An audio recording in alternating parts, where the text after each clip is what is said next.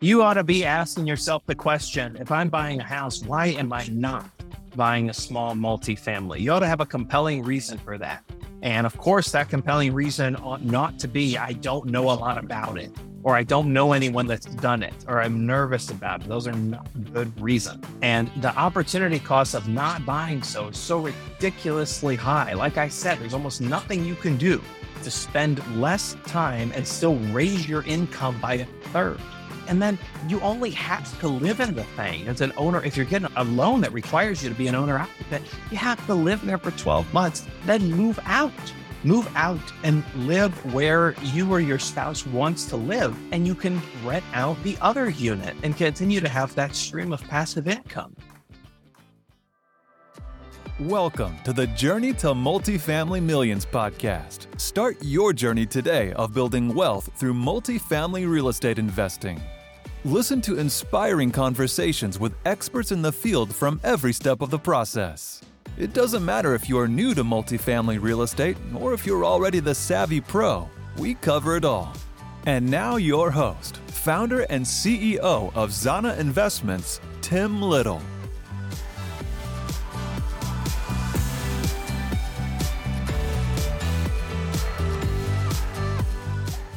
Hello, everyone, and welcome to the Journey to Multifamily Millions. I'm your host, founder and CEO of Zana Investments, Tim Little. And on today's show, we have with us Alex Cartwright. Alex is managing partner at Vilicus Capital, where he is responsible for managing the firm's strategy, market analysis, and underwriting. He has completed dozens of multifamily real estate transactions and has overseen dozens of complex rehab projects. Alex is also Associate Professor of Economics and Chair of the Management Department at Ferris State University, where he teaches classes on managerial economics, economic growth, and international business.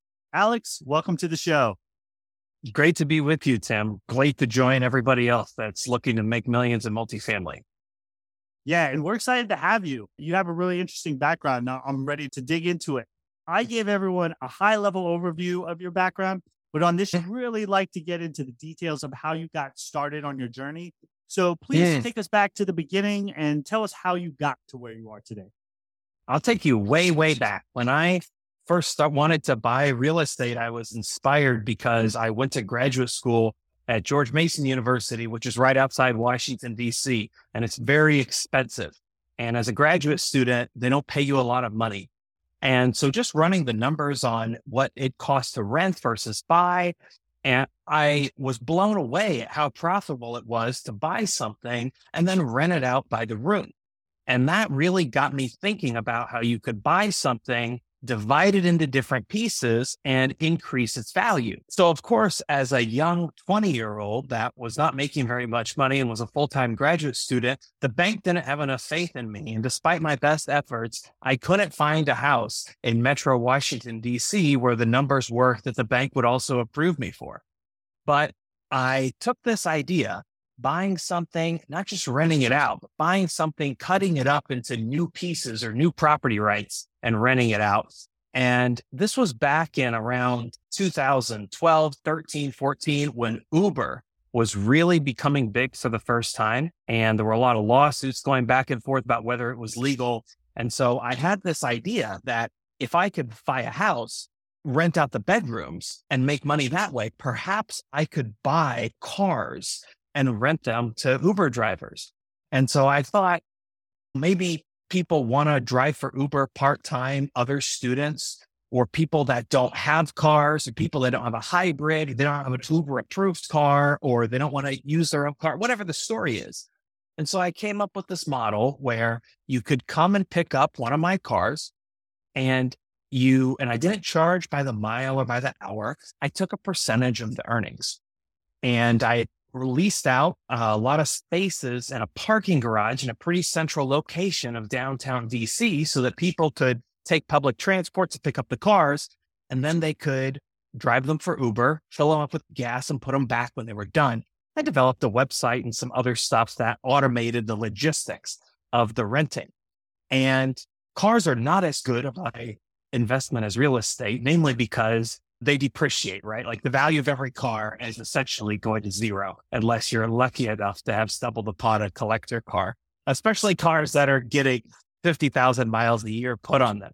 But still, when I was, I felt like a genius because I took my ten and twelve thousand dollar Toyotas that cost two and three hundred dollars a month and rented them out for what was the equivalent of around a hundred dollars a day. And of course, that was spread out to a couple different drivers, and they were on the all the cars were on the road all the time. But in the back of my mind, I was always thinking about real estate investing. And in order to make money while I was going to school, I did a lot of Uber driving myself and did around 4,000 trips as an Uber driver. I took people to Air Force One. I got mugged a couple times. People did drugs in the car. I got stories that are so wild that if you didn't believe me, I wouldn't blame you. And and at one point, I I had about a dozen cars going on Uber, and but it, it was a tough business. It was not passive income. However, that helped me go to school, get my degree, and save money that I ultimately needed to make the jump into multifamily. And so, like a lot of people, I started off with a house hack when I was younger and got my first job. And I strongly recommend that to people that are young and are interested in multifamily. Now, that's it's not for everyone, but your lifestyle is most flexible when you're young. And so we mm-hmm. can talk about why I think that's just darn near the best move you can make. Let me just sidetrack there for one second. If you're young and you're a little hesitant about that, think of it this way. You, you most people's housing costs around a third of their income every month. Whereas if you can make your housing a zero by buying a duplex or a fourplex and living in one unit and renting out all the others to pay for the mortgage, you're effectively raising your income by a third. And there's almost nothing else that you can do to raise your income by a third where you don't have to give away more of your time. I don't know that the return on most graduate schools is as high as buying a small multifamily with an FHA loan. And then you kind of get to be a landlord with training wheels. A lot of people get started that way. But I understand some people are older, they have a family, they have to live in a market where that doesn't make sense. But if it can work out for you, I, you really got to think about the opportunity cost of not doing it. I got started that way and bought another multifamily and another multifamily. And soon I had a couple dozen. And I had a lot of people that wanted to place capital with me to deploy into multifamily. And I just over overseeing different rehab projects, etc. My knowledge was growing. And it's not my, it wasn't my intention to be in real estate full time. Very rewarding job as an economics professor and get to impact young people's lives every day. But I, then I had the opportunity to be a consultant with Open Door Capital, which you may have heard of that they own a lot of mobile home parks that I think they're one of the biggest holders of mobile home parks in the United States and learned a lot about that business and got to see a little bit of the inside of what it's like to raise money, partner with other people that have ca- capital to contribute and go out and be able to buy bigger properties. So I got interested in that and raised money to buy bigger multifamily. And for the last year and a half, I've been focused on looking for hotels that are either extended stay hotels, meaning they've got kitchens set up in every room, a little bit bigger rooms, or they're hotels that are struggling financially and converting those into workforce housing. And uh, index card summary on that is it's very hard to build workforce housing at a price to make sense. Almost everybody is at a point in life when they need an eight thousand dollar a month apartment in a major city. Demand for that's going to exist in every macroeconomic environment from now until forever. And hotels can be purchased at significant discount compared to multifamily. And so we're able to buy these things very cheaply. And once they're stabilized, you can refinance them or sell them for significantly more money. So they're buying something where mm-hmm. in a market where they can't be built, not that it's not allowed, just that it's not profitable to build them and serving a segment of the market that others are not able to serve. And over the last year and a half, I've decided that's where I'm going to so I've been focusing on building a brand, learning everything that I could about hotel conversions and trying to be disciplined about only doing hotel conversion deals. No, that is awesome. And so much to unpack there. So I want to start.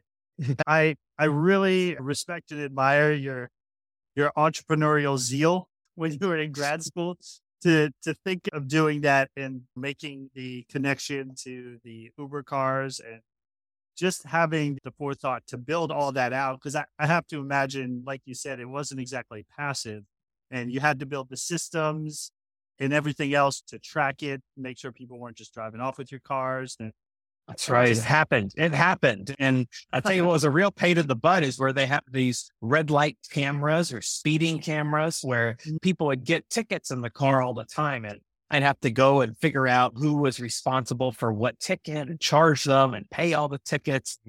And it, it absolutely made money, but there was a lot of administration. And of course, this cars would inevitably get in fender benders.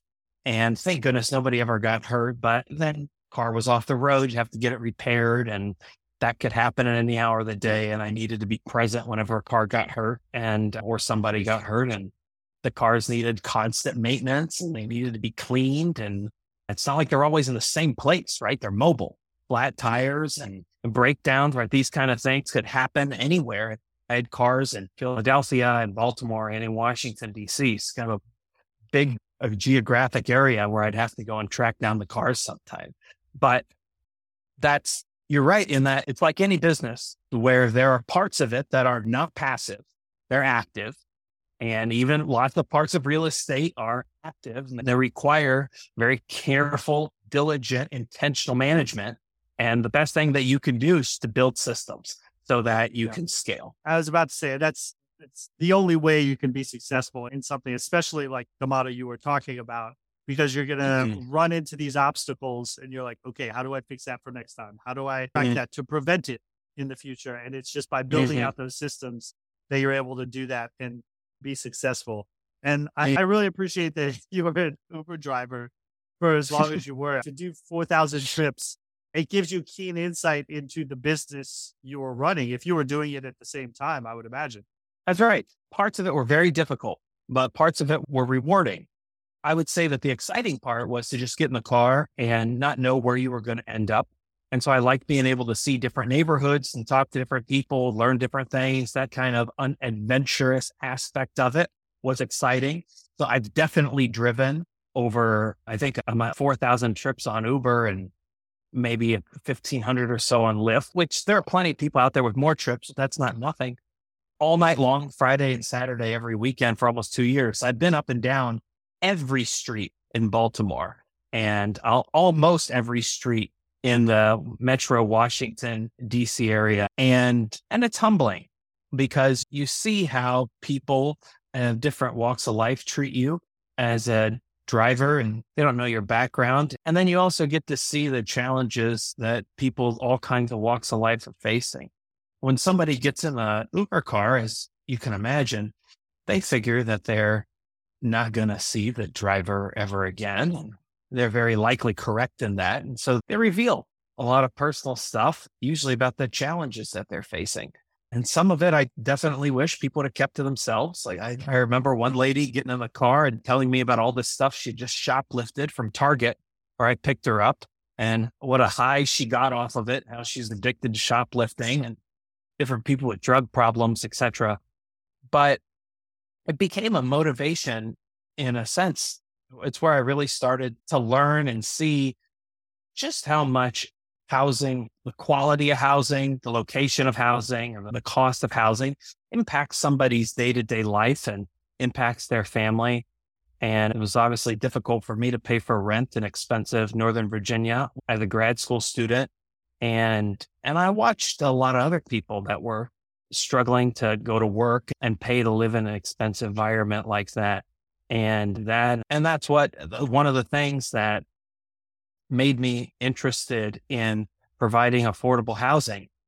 And I'll tell you that, like when I talk to people about hotel conversions, a lot of people immediately say something like, I'm not very excited about that because they're not sexy buildings with swimming pools. Uh, some of them do have pools, but with really high class amenities and fancy kitchens, etc. And really what some people that I that are potential investors say is something along the lines of I can't brag to my friends about being invested in a hotel conversion. So I'm not really interested in putting money in one, or I can't, I don't see myself living there.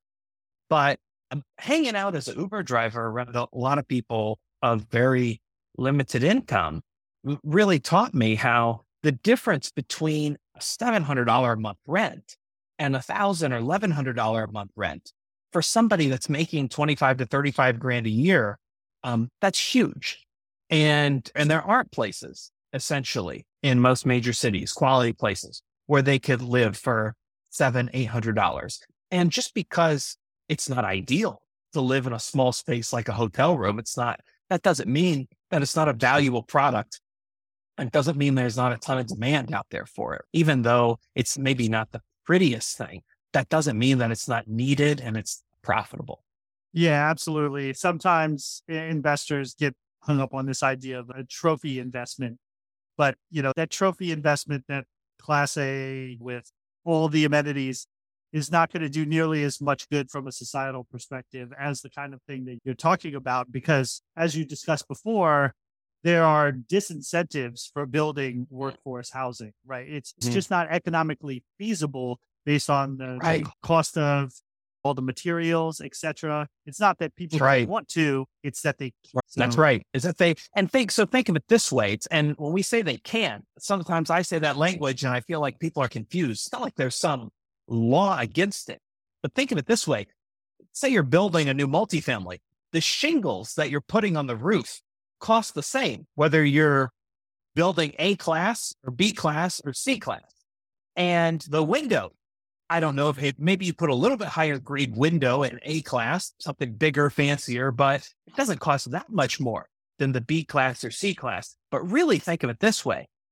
it doesn't cost you any less money to hire an electrician to come out and run wire for, let's say, recessed lights in the ceiling because it's workforce housing versus A class housing it doesn't cost any less money to hire the plumber to install the $100 sink faucet, kitchen sink, instead of the $250 kitchen sink faucet, right? There are a lot of these fixed costs in construction, like labor, land, etc., that are the same. Whether you buy, whether you build workforce housing or you build A class, more luxury oriented housing.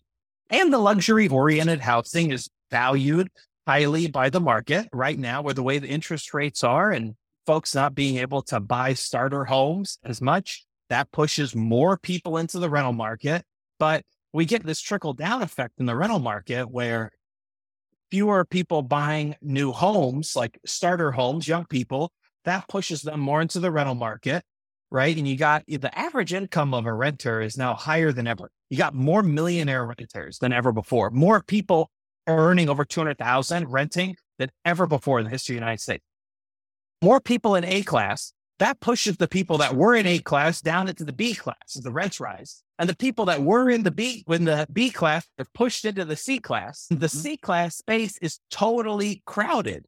And that is exactly the space where the supply is not expanding and there is the most demand. That's exactly the space where I want to be as an investor. Yeah, exactly. And just to your point about how where you live can impact opportunities, stuff like that. I could attest as I, lived in DC as my first job after grad school. And mm.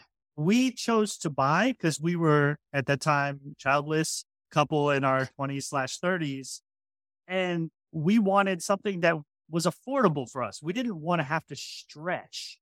So we were looking at Northern Virginia and it was like 100, 150,000 more there than some of the places that that we were looking at. And so we wound up moving east of the river, if that means anything to you, that the mm-hmm. River, mm-hmm. because mm-hmm. it's both a, a literal and mental border, like a place that many people just will not live. And we were willing to live there and we were rewarded with a nice brick row house for significantly less than say a mile away in Eastern sure. or other areas.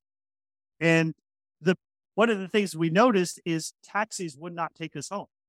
We would yes. go have fun out in town, whatever, before we had kids. Yeah, we could take public transportation home. maybe we don't feel like taking the bus that day, whatever. But if we tried to get a taxi, we would tell them where we were going and it was a Mm. no. And, and so we literally were not able to get rides home sometimes.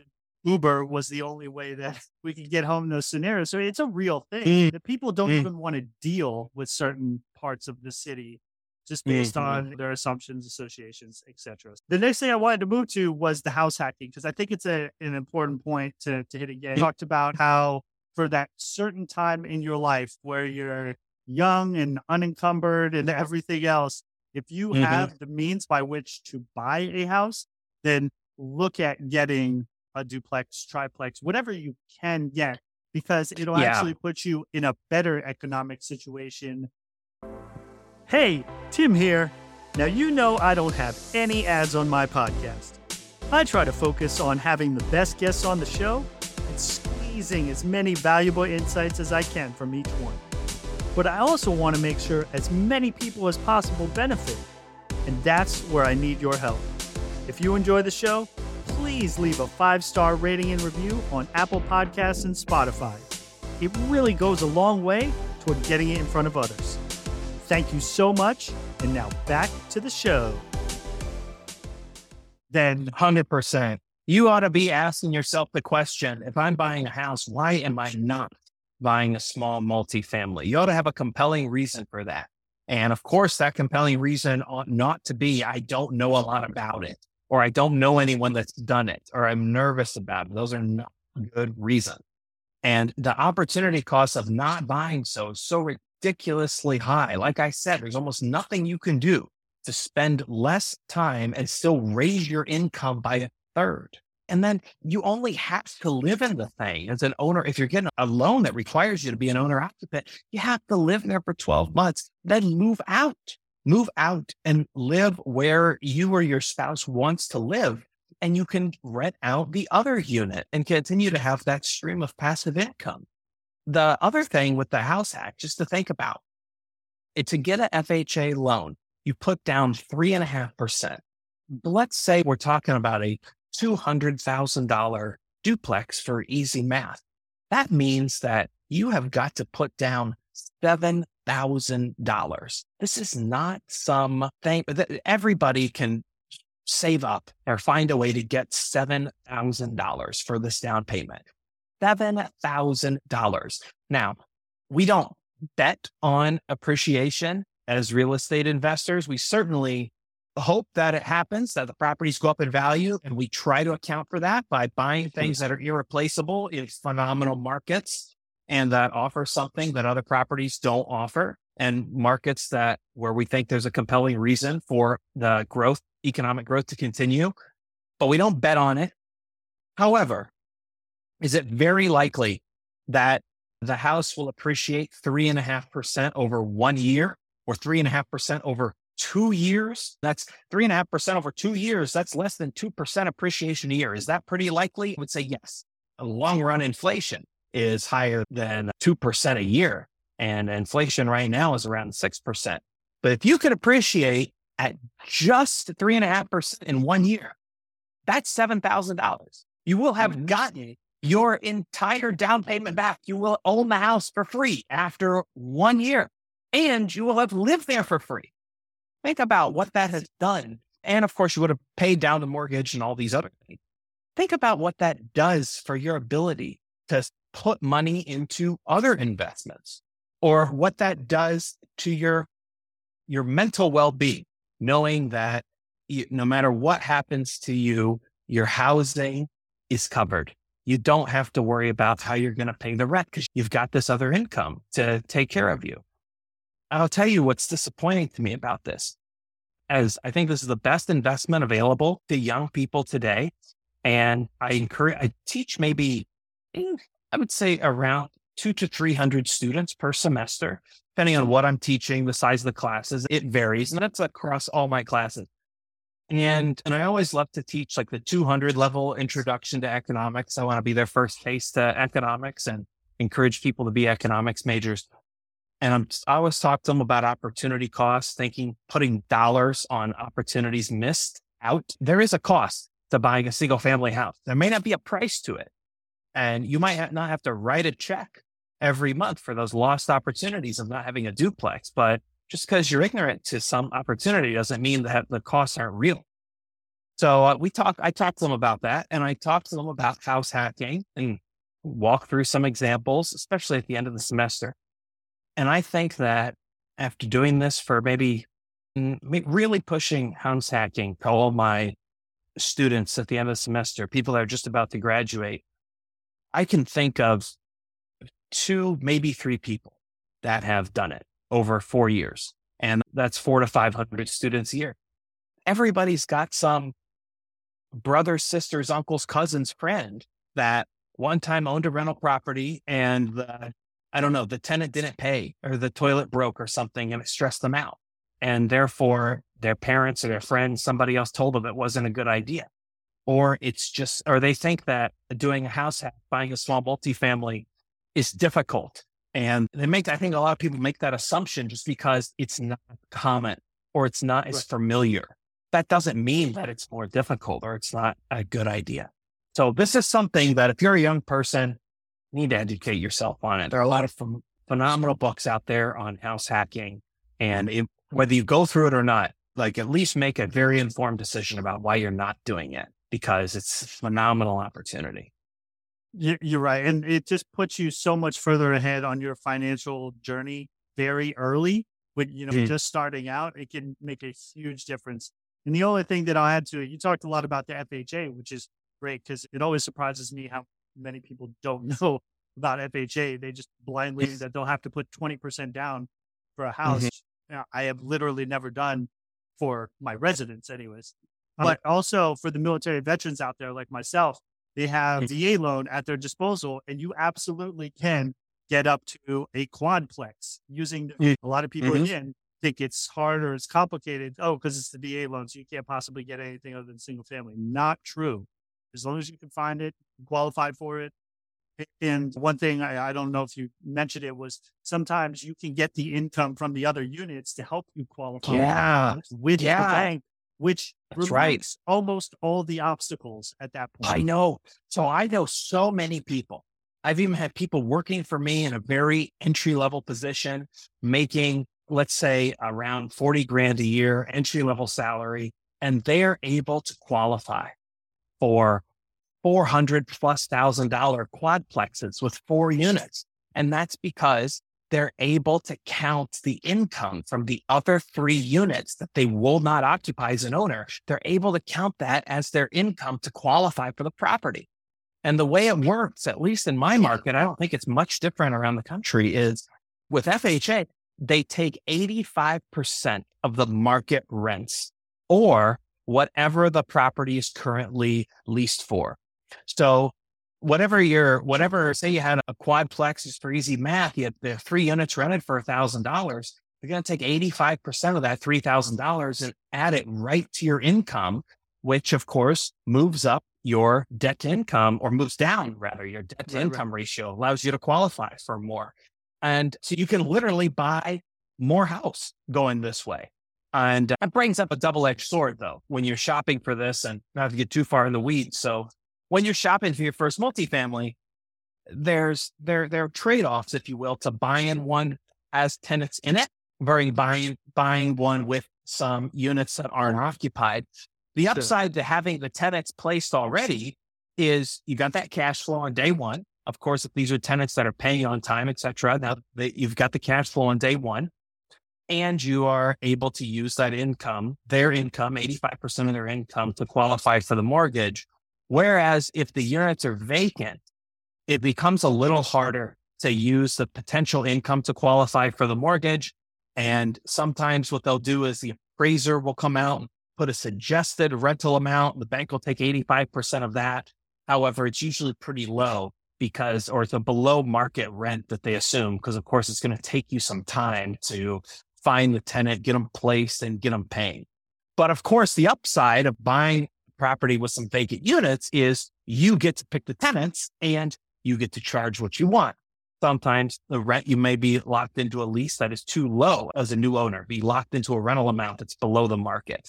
With the four unit, you just get more flexibility. Maybe some units are vacant, maybe some are occupied. You get the best of both worlds. But with the two unit, ideally, you look for one that's got one unit leased on month to month. So you got the income immediately when you close. But if you want to raise the rent or boot the tenant to do some remodeling, you can do it. One yeah. more, mm, one more thing on the FHA loan that I'll dispel. Some people think if I'm buying as an owner occupant, I can't buy a multifamily if all the units are occupied. Not true. You have to occupy the unit with, you have to occupy at least one unit within 60 days of closing. You've just got to be, you got to figure out a way to get in one of the units within 60 days. And that means that if everybody's got leases that last more than 60, that don't expire 60 days post closing, you've got to find some way to negotiate getting one unit vacant with the seller. Maybe you can pay someone to end their lease early. And actually, you'd be surprised how many people just want to get out of their lease. Maybe they want to move, etc., or they, and they just know that the landlord's not open to it. So you can just ask, "Hey, we we want we need to be able to live in one of these within 60 days. Is anybody interested in moving? Or can we pay somebody effectively one or two months rent if they move after 60 days? That way you can occupy one of them. Yeah. And there was some definitely hot actionable tips in there. So hopefully people are paying attention to that when they're considering house hacking.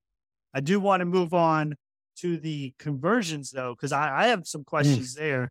Hotel conversions. Oh, great. Some, yeah, it's something that I've looked at. I think we even looked at a property and it just didn't make sense. They don't all make sense. Mm-hmm. One of the things that you hit on, I think, is really important because it answered one of my questions, which is you talked about how you prefer the extended stay type hotels. And yeah. imagine that's because one, they are a little larger, right? It's not like 200 right. square feet. It might be a little bigger than that.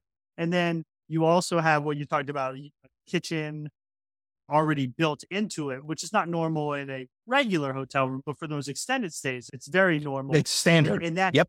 And that reduces one of the, what I see as one of the biggest obstacles to conversions of hotels because having to put in everything associated with kitchens, one, and also finding the space to put them in, which is a challenge in those smaller units that don't already have them. Can you talk about that? Yeah, sure. So I'm going to tell you a little bit about this. Tim, you hit on two of the three big obstacles in hotel conversions. Here are the three obstacles. One, you got to find the property that makes sense in terms of its physical attributes. So that meaning it's either got kitchens or it's set up in a way that where it's going to be easy to run new wires for additional electrical service or run the drains for kitchen sinks and the rooms are big enough for for somebody to want to occupy, even though at the right price, right, 200 square foot room is there's absolutely demand for it.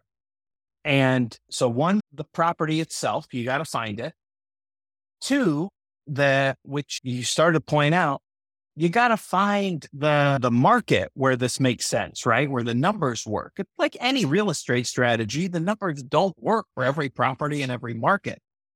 And then three, you've got to find a municipality, meaning a city, a local government that is amicable to allowing some kind of zoning change or use modification so that you can take a hospitality property and start operating it as a multifamily. And that zoning change is very important. Let me just focus on that for a second. When we say conversion from hotel to multifamily, not just talking about a physical conversion where we're going in and adding units, or I'm sorry, adding kitchens to the units. And sometimes we are adding here. We're also talking about a financial conversion. Once the illegal conversion, once the building is rezoned or reentitled or the use is changed from hospitality to multifamily, now that building is valued like an apartment and not a hotel. And guess what? Apartments are much more valuable than hotels for a lot of reasons. The big two are number one, the income is more durable, right? You get paid every month. You don't have to search for new customers every night. And number two, apartments can get Freddie Mac and Fannie Mae debt. They can get the best mortgage terms because the government wants to ensure that there's a supply of apartments. And so they push out hundreds of billions of dollars in these federally backed loans each year. Why are those things relevant? Because the cap rate or the value placed on a dollar of income in a multifamily is almost 2x, sometimes 3x as valuable as income that you get from a hotel. So, whereas $1 of hotel income might get multiplied by five to seven, a dollar of multifamily income might get multiplied between 15 and 20. So even if you're pulling in less dollars in revenue as a multifamily, which usually you're not, at post conversion, usually you're not pulling in less dollars. But even if you were pulling in fewer dollars, those dollars are more valuable because they're coming from a multifamily asset. They get multiplied by a larger multiplier, a lower cap rate. And so we're, when you do the conversion, the big benefit is we're taking advantage of that cap rate compression, like a cap rate arbitrage, if you will. We're buying at a high cap rate as a hotel and we're stabilizing the property and then either refinancing or exiting at a significantly lower multifamily cap rate. And what that cap rate compression spells out for investors is it's not just big upside, but also limited downside. As people that are buying just regular multifamily, we hope that cap rates don't rise. But when you're buying a hotel, even if multifamily cap rates rise, guess what? You're buy- they're still going to be lower than hotel cap rates.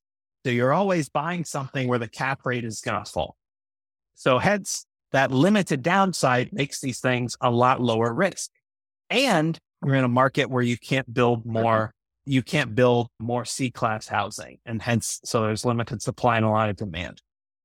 But let me talk about the extended stay. Just one more comment on that. I know I'm going on and I'm sure you have another question, but a lot of people out there want the extended stays. And so they're hard to find. And the values of the extended stays have really gone up quite a bit as people can't find a multifamily to put their money in. And so they go and they purchase an extended stay there are deals out there. I'm of the three deals I'm working on right now. One is two are extended stay properties and one is not. And so the rule that I follow is just run the numbers.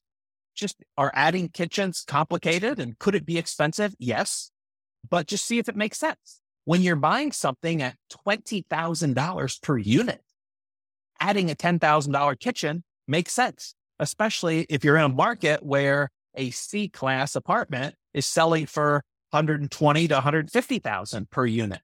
So we just all of these things, all of these things are fundamentally empirical questions, meaning just sit down and see what the numbers tell you.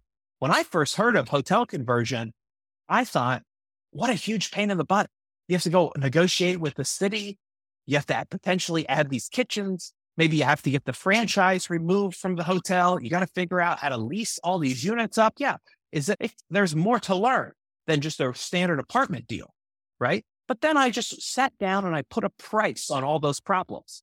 Kind of like when you go and see an ugly house. You don't say, oh my gosh, this house is ugly, it needs too much work. You only know it needs too much work until you run the numbers. And so I started learning how to really accurately put those numbers on these hotel deals. And you know what I discovered? These problems are worth figuring out because you can buy these hotels so cheaply and because they're in usually phenomenal location. Hotels are in locations close to major employment centers and retail. Hotels have got great amenities. And you can buy these things so cheap compared to other multifamily. And of course, like we've mentioned before, there's so much demand for workforce housing. So you're right, a lot of moving parts, but and you run the numbers on it, but then it's these problems are usually worth solving. Yeah, and when you're talking about units that are this small, I don't know if we categorize them as efficiencies. Usually, it doesn't make. I never really found that it makes sense to decrease the unit count at hotels. They call them doors or keys. It never makes sense to decrease the key count just because you're never really getting a two bedroom that rents at twice the price of a one bedroom or a a big one bedroom that rents at twice the price of an efficiency. It's market dependent. There are some reasons you might do that. I think the most compelling reason would be say you had a very large hotel, like 250 units. Maybe you would cut those, cut the number of units down just because it would take a long time to lease out 250 units. And so maybe you'd get some bigger units just to lease them out faster. But generally, it doesn't make sense to expand the unit sizes and have a lower number of rooms in a hotel. And like you said, it's based on market demands. So as long as you know the demand is there for those smaller units, then that deal is going to make sense. I guess my question would be, where do you find that you usually find deals that that make sense and that that demand is there for those really small units? Is that mostly in urban areas, in cities, or like right on the outskirts of cities? They are in cities, the outskirts of cities for sure. That it's almost everywhere because, like, I'm looking at, I'm looking at just for example, I'll give you some numbers. So, like, I've got pro forma rents on different projects anywhere from $650 a unit to $850 a unit. That includes like access to internet and cable, which, by the way, the hotel's already wired up for. Usually we buy these things with furniture. We can turn around and offer a furnishing package. And there's nothing else in those markets. People can't live in trailer parks for that kind of money per month. I know some places, even in Detroit, where the lot rent, meaning just the land, is $600 a month, much less the oh. payment on your trailer if you don't own it. And so there's just nothing that can touch these things in terms of price. And, and therefore there's demand for that kind of price point everywhere. Because like I said, the people that are earning 30, 40, 50 grand a year, not quite 50 grand a year, the difference between $1,200 and six or 700 is a big deal to them. It's a big deal to them. Recent graduates, even these are not just like necessarily lower income people that are struggling in life, people that recently graduated that don't want to have roommates and want to live on their own in a clean, nice, highly amenitized place. It's got a nice gym, nice pool, nice common areas, co-working spaces in the common areas, got the internet included. They can walk in and there's furnishings there if they want them for a few more dollars. There's demand for that in every major city. So like a couple deals that I'm working on right now are in Houston and our pro forma rents are around $800 and those are in neighborhoods where the studios are anywhere from upper 900s to low 1000s.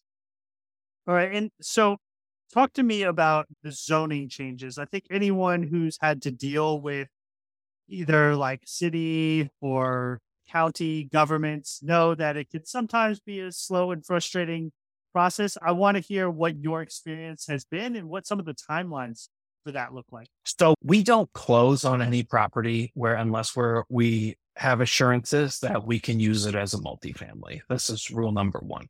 If I got a really good deal on a hotel, we would consider it, but it, it would be a hotel investment at this point. It wouldn't be a multifamily investment. And so the way we navigate that is usually to work with an architect or someone that has a relationship with the city. Sometimes a broker that's had a relationship with the city, doing different things and getting zoning and entitlement changes done so that they can help us establish those relationships and make sure that process goes through smoothly. And you can find architectural firms that have done this before. And so we work with firms that have done this before. But in some towns, they've never seen this kind of thing. And therefore, they don't have a process for it. However, you go to these towns or these municipalities, and I always look at their master plan or their zoning plan are the city strategic goals. These are documents that are on the websites. And I look for terms like workforce housing, affordable housing, or the term adaptive reuse. Adaptive reuse, that's another term for conversion.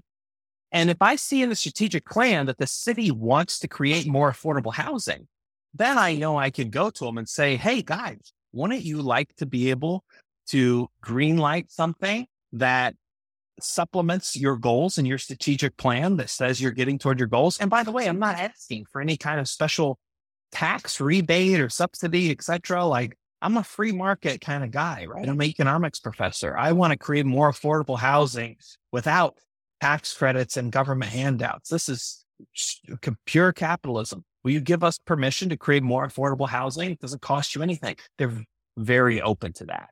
And if they're not, then you just can't do the deal. However, there are these conversion projects. It's not like there are hundreds and hundreds of them, but this has certainly been done, especially since COVID. This is being done more and more. And there are cities that have processes for them. I know, for example, in Denver, if you have a hotel within a certain zone, within different zones of the city where they need more affordable housing, there is a fast track for them to get the use change permits for you. And so I expect other cities to follow suit. And as you go to these different conferences, like the different big multifamily industry conferences, I see more and more sessions on adaptive reuse and at the National Multifamily Housing Council, I see growing number of time given to adaptive reuse every year they have that conference. And so this is a trend that's going to catch on and city governments are going to catch up to it. Yeah. And to that point, you just have my gears turning as you're talking about the process that you go through with this and some of the reasons why it makes sense. It has me thinking about office and how office is in a very compromising position right now Yes. What, yes. And what the potential is there and what the differences are, because I'm sure you've looked at it or considered it, to the hotel conversions with office conversions, how they are similar, how they're different. And is it feasible? Does it make sense? Okay. So, and I can tell you what little I know about office conversion. I'm not an expert on that. And I'm, I try to not fall victim to the shiny object syndrome and stay focused on hotels here are a couple challenges with office. Office, a lot of times they're out in office parks, far away from amenities, close to other office buildings. It's not really an environment where people could live. Even, and this is true for hotels too. Like sometimes there are great deals on hotels, but they're essentially in the parking lot of a shopping center, or they might be too close to an interstate or something. And it just doesn't look like an environment where people would want to live. And that tends to be a little more true of office, at least more suburban offices. The other thing with office is you've got buildings that have a lot of interior space, meaning they're very deep. You got windows around the perimeter of the building, and there's a lot of floor space that's very far away from the windows, which means it's hard to design unit where all of the units get window space. You end up with kind of long narrow units. And if you don't have a lot of window space, this limits the number of bedrooms that you can put in for each unit. Mm-hmm. You got to have the office building that makes sense. It's usually smaller office building. The upside to office building is, like you said, they can be purchased cheaply, even though you got to have the office totally vacant though. Like it's easy to vacate a hotel. You just don't accept any more reservations. Offices, there may be long-term leases that are expensive to break, but it's a problem. You put a price on. And the good thing with offices, usually they're open, not a lot of walls, easy to run plumbing and electrical. And so it can be done, but just the architecture of the building, like I said, where you got a lot of windows on the perimeter and a lot of floor space that's far away from the windows, that makes the design of it more complicated. And that requires more construction. And construction's expensive, not just in terms of time and money, but the unknown, right? The unknown that's involved. And there's sometimes more unknown there than with the hotels. So I'm focused on hotels right now, but from the people I've talked to that are experts in office conversion, the rule of thumb is, and again, just a rule of thumb, so it's imperfect. If you find office building that can be purchased less than $22 a square foot, and it's in a location where people want to live, okay, now we're, those are numbers where a conversion probably makes sense. That's not most office buildings at this time.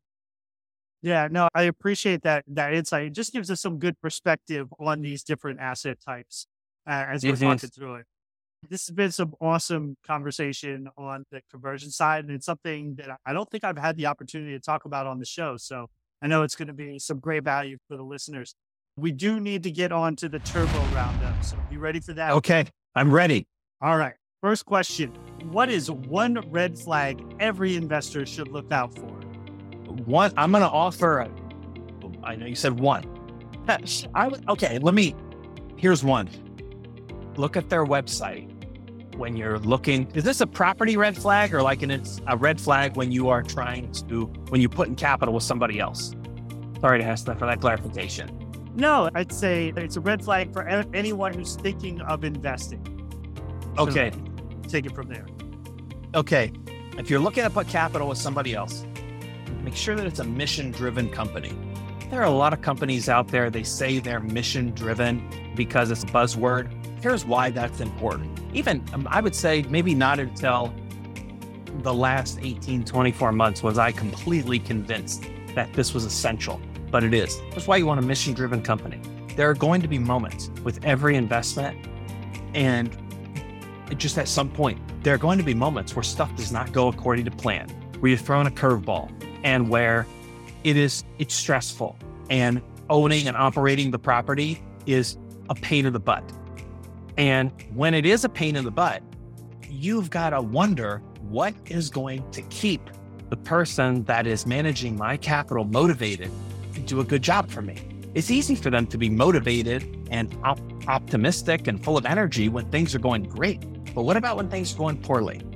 They've got to have a mission that's going to keep them motivated to keep working on the days where things are not going well. And that mission cannot just be to make money because as soon as things go, don't go well, there are other things that the manager can go and do to make money. There's other things the company could go and do. And those may not be in the best interest of their investors. And so I'm really proud that our mission is to create more affordable housing. We want to create 10,000 units of affordable housing over the next five years. And I'm, I'm energized by that mission when I get up in the morning because I think that hotel conversions are the best way to do it. I think that I, I a lot of people see how expensive their rent is and they think this free market stuff, this capitalism, this is, stacks the debt against the little guy. It's hard for me to save. It's hard for me to get ahead when my rent is so expensive. And I think that with hotel conversions, we can give people a more affordable, high quality place to live that will allow them to save and that'll allow them to have more autonomy and financial freedom in their own lives, have a higher quality life. I'm encouraged by that. And I'm encouraged by not having to ask any government or somebody for a subsidy in order to do that. There's nobody else, no, there's no other model that I'm aware of where they're creating more affordable housing without taking tax dollars, which is essentially just taking money from somebody else to do it. So you want to look for somebody that has a mission that is going to keep them motivated, keep them doing the right thing, keep them executing the plan they said they're going to execute, even when things are not going according to plan. Yeah, I think that's awesome because it, it just reinforces the alignment of interest with the investor, not just from the their financial goals, but also of their values. If they have aligned values with that operator, it's going to make mm-hmm. a difference. All right, second question. What is a myth about this business that you would like to set straight? I think a myth is that you should just buy and hold and just never sell just buy and close your eyes and hold. I think that violates that just, we want to always be running the numbers on all the decisions that we make. And we want to get really confident in running the numbers. That way we don't have to follow these guidelines or these general principles. And there are times when it makes sense to sell. There are times when it makes sense to change into a new property. And I would love to always be buying, but if the numbers make sense, it can be productive to pause. You don't always have to be buying, you don't always have to be holding. Yeah, and I think there was no better time to prove your point than during the pandemic when returns shot up so quickly that a lot of operators weren't even expecting it. These five year holds turned into three and in some cases two year holds because they were actually hitting the numbers. And so it was the, in the best interest for the investors to say, hey, I, I know we said we were going to hold it for five years, but if you could have that same money in two, that's better for you. So, absolutely. You absolutely. Absolutely. All right. So, third question What does success look like to you? Success is when we're living out the values that underline our mission when we're achieving our mission and we're doing it by living out the values that are important to us. And so when we're success looks like creating more affordable housing and using that and helping tenants have higher quality lives by being able to have more money in their pocket and being more financially stable because their housing is more affordable. And doing that by creating value for our investors and creating value for everybody that interact with that property, not taking it from the government who just took it from somebody else. Awesome. Awesome. All right. Hey, Alex, This has been a great conversation. I know I learned a lot. I hope everyone else did too. Please tell our guests how they can get a hold of you and if you have anything else that you'd like to share with them. Sure. Welcome to connect with me on LinkedIn. Welcome to go to our website, V I L I C U S, vilicus.capital. Vilicus is Latin for steward. And I, as an academic, I like Latin names and we, I like pick steward because we're stewards of other people's capital we're having a, I run a reading group that meets via Zoom. We read different books on management and economics and discuss them. Meets once a week. We'll be kicking off the next reading group at the end of August. And if you connect with me on LinkedIn, there's info on that. And at, if you're interested in hotel conversions, uh, I'm doing the first ever hotel conversion masterclass with two other folks that are experts on hotel conversions. And that is July 28th to 30th in Chicago. And I've got info on my website and on LinkedIn if that's interested, if that's interesting to anyone. All right, awesome. Thanks again. We will definitely have all that information in the show notes.